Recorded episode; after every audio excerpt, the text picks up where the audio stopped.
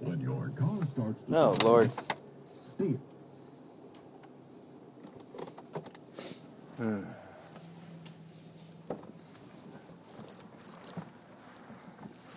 Hmm, hmm,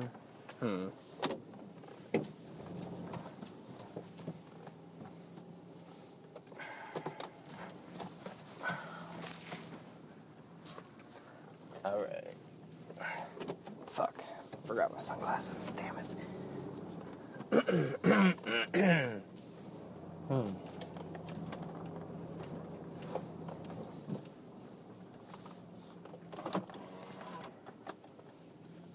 Welcome to Jeff in Motion.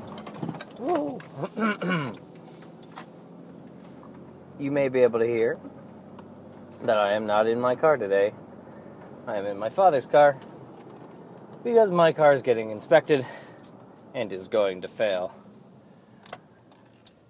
So I got that to look forward to today.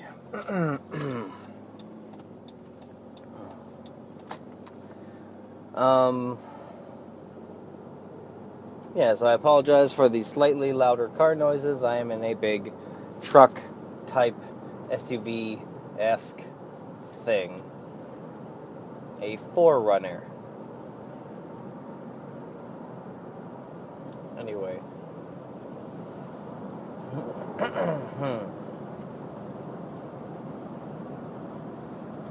um, this weekend was Mike's No Mic Open Mic. And as I am every time, I was grossly incorrect about how many people were going to show up. I was positive, positive this was going to be a light showing. Uh, all I'd done all the math. It all it all made sense in my head. No one was going to come. We have four shows in four weeks, uh, if you count this week with Bill's uh, Lin Mom Comedy Showcase at Garfield's on Wednesday. Uh,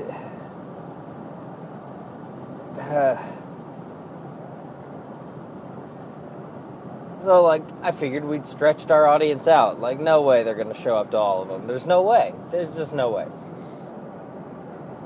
And um,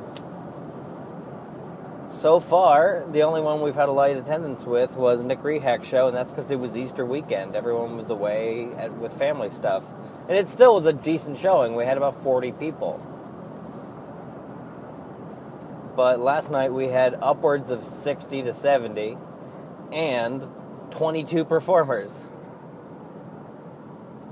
And it, it was a great show. But it has. Our high attended shows are trending with some specific, very specific problems to uh, that just seem to pop up every time we have oh, we have so many performers. Um, first of all, they never get started on time. They get started a half hour late, usually. The intermissions have been running almost 20 minutes long, and I made an active attempt to cut them down to 10, and I had some pushback from the crowd itself. Um, I had a lot of trouble getting them to sit down and enjoy the show again at the second intermission. And the fact that the show tends to run until midnight and the crowd gets fatigued. They can't, they just, the crowd can't deal with four solid hours of open mic with only like two breaks. it just they so we tend to get a lot of people leaving for the last third to quarter of the show. So we will have a, freaking rock solid show towards the middle when everyone has arrived and no one has left. But then for the people I like to save for the end, my like star performers, they're performing to a room of like 20 people and they're all in the back of the room because the people in the front of the room are the ones who have to leave early.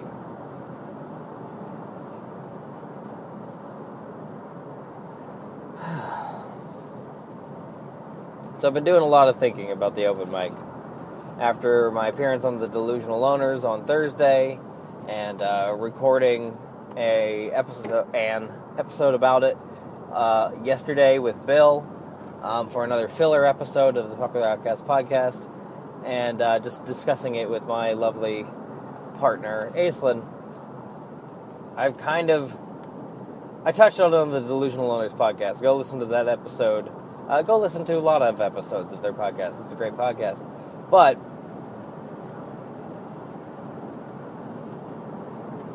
I believe I don't remember who asked the first question about what do you consider, you know, when will you consider the open mic a real thing? But I said, eh, I don't know, it just seems like a bunch of friends dicking around in the basement. And Chris Rao, only barely masking the hurt in his voice, asked, Well, when, what, what will need to happen for you to not think it's a bunch of friends dicking around in a basement? And, uh, I could tell he's, he was a little hurt, uh, mainly because that basement is one provided by his father. Um, I would assume. But my answer to that was I never want it to not feel that way. And I'm afraid if I start taking it seriously, it will. But just calling it to light and really thinking about it, we, I, and the people, and I do seem to pilot the feel of that show with input from other people have decided that it's time. We've done 12 of them. It's time to start treating it like a real show. It's time to start lifting up the hood and finding what we can we can oil, what we can make just run smooth more smoothly. If we could get all of our performers done by 11, I think we could solve a lot of our crowd fatigue, crowd disappearing issues, which is our biggest issue. Um, all the little stuff, the you know people not being ready when I call their name, things along those lines, that all contributes to the big problem of we run too long. And um, on Sunday morning, Aislinn approached me with her offering her services as a stage manager. And the way she put it was basically splitting my job into two jobs. She would help me pick the set list, help me pick who goes up. She would remind me to say plugs because I never do. She would warn performers before they go up so they know that their name is going to be called. She she will be managing the light because I'm terrible at it and often forget to start the timer. And she is less wishy-washy than I am. She is going to adhere to the rules of the light more than I am. If I'm like, "Oh, but you know, he seems to be doing so good," that it is not, we do not use the light to get people who aren't doing well off early. We use the light to tell everyone that they've hit the time limit. And that is a hard rule that she is going to have much easier time following. Um, and it is for courtesy to the rest of the guests and the crowd. It is not because we don't like you as a performer. It is the the rules, and the rules are there to make sure that every performer has a good room to perform to. So that's and um, I'm really excited for that. That that really excites me to have, a, and I, I say I'm really excited to have a, a hand I absolutely have have had help. Um, there's no no one could I cannot truthfully claim that I have not had help during the shows. but Aislinn was the first one to approach me with just like, hey, here's are some jobs I know I can do that you already do. Would would you be okay with me doing them? And I was like, fucking stellar. That would be incredible. And so my focus will be have energy, be funny when it's opportune, and defer to Aislinn for logistics because she's better at that than I am. And uh, in an unforeseen consequence of me deciding to air quotes hire Aislinn as the stage manager is it created an open dialogue with, with in a Facebook chat with a lot of our performers. Uh, I just I threw a handful of our veteran performers in. People have done three, four shows, and that I speak to on a regular basis outside of the open mic. And I was like, hey, Aislinn is the stage manager. She's going to help me out. What other things do you, have you noticed that we can improve? And it all boils down to ending the show earlier. Um, and you might say, "Well, Jeff, why don't you why don't you just make the the sets set, uh, five minutes instead of ten? And that's the thing. The long sets are something that makes Mike's No Mic Open Mic different. Um, a lot of open mics, you get you get five or three minutes, and that's enough for like a joke, one song. It's a bummer. It's and there, it's just a machine, and we don't want to be a machine, or we don't want to feel like a machine anyway. We don't want to be just something that grinds out open micers. We want everyone to get a hunk. We want everyone to be able to fucking breathe on that stage and feel comfortable and it to be low pressure. Um, but like I said earlier, in interest of fairness to every performer, we have to tighten up. And uh, a lot of this is going to be reiterated in not this week, but next week's uh, popular Outcast podcast, because I, we, Bill and I, talked about this ad nauseum. But I never want it to be under five minutes. Um, seven, a lot of people don't hit seven minutes, so I think we could hit, we could, we could cut the time down, and we all we're also talking about having a sliding scale. If 10 people show up, fuck, they can all do 15 minutes if they want. If 25 do, they're going to have to do 7 or 5. Um, and one, there, a, there's a, there's a good idea posed, but it's a good idea that I'm going to have to pass on, which was make new people have 5 minute sets and then everyone else can have 10 and that's that's not uncommon in open mics or in just comedy shows in general. But the thing is, I don't want the power to dictate who is new and who isn't, to dictate who is part of the club and who isn't. That's one of the things I really like about our show is everyone is part of the club immediately and then you prove yourself part or not in with your performance, but everyone has equal opportunity to fail or succeed from day one, from the word jump. Everyone is on equal footing, and that's what I really that's part of it's part of what makes the show feel like just a bunch of people hanging out is there isn't that the clicks. There isn't the well oh these are the people who have been here for a while and you know they don't talk to the people who just came in.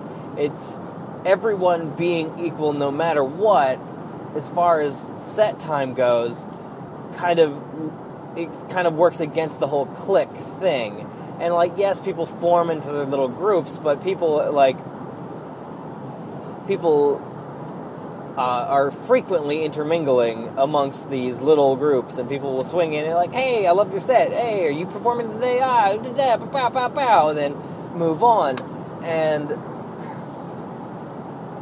that's what I need to not lose. I need to not lose that feeling. And another and another benefit of being able to end earlier is people will be able to stay after and do all the mingling that they're tending to do before the show starts and during intermissions. And we need to move the like hour or so of intermingling to the end of the show for it's all in the interest of the performers. And uh,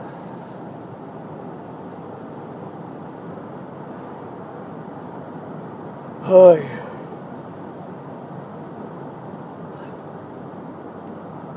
tell you what, this has become a job.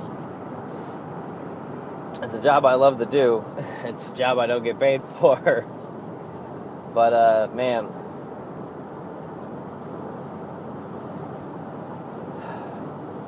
I've been getting starting to worry lately because it seems that all I talk about on the Popular Outcast podcast and this bike, well, or on the Popular Outcast podcast, is the open mic, uh, particularly the Dave Ross show. I feel like it has been way too long since I've had a, an episode of that podcast where we didn't predominantly talk about the open mic. And this show, the one you're listening to right now, I know is far more localized people. So me talking about a local event makes more sense. Um, sorry, Liam. Again, I know you're not necessarily local. Um, Australia is a little bit of a drive away from central Pennsylvania. uh, but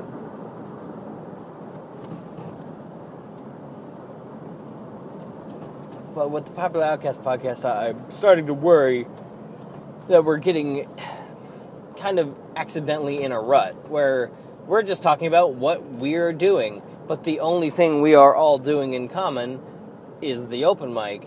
And by we, I mean Bill and I. And we're kind of all at a busy point in our lives, but those busy things aren't terribly interesting for the podcast. Like it's like, yes, I have continued to work and school. What have you done? And it's like, oh, you have also continued to work and or school and or pay bills. Okay.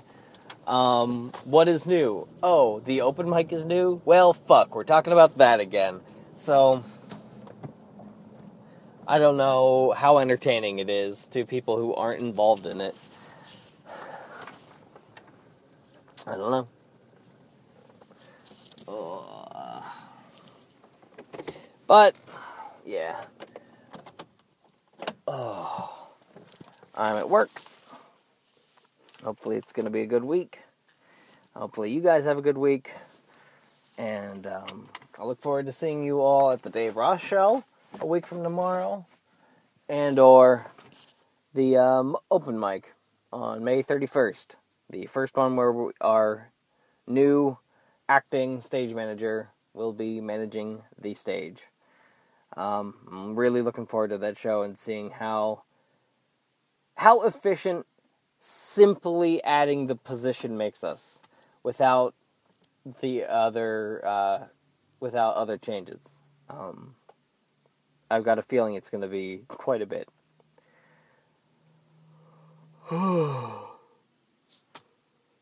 Sleepy.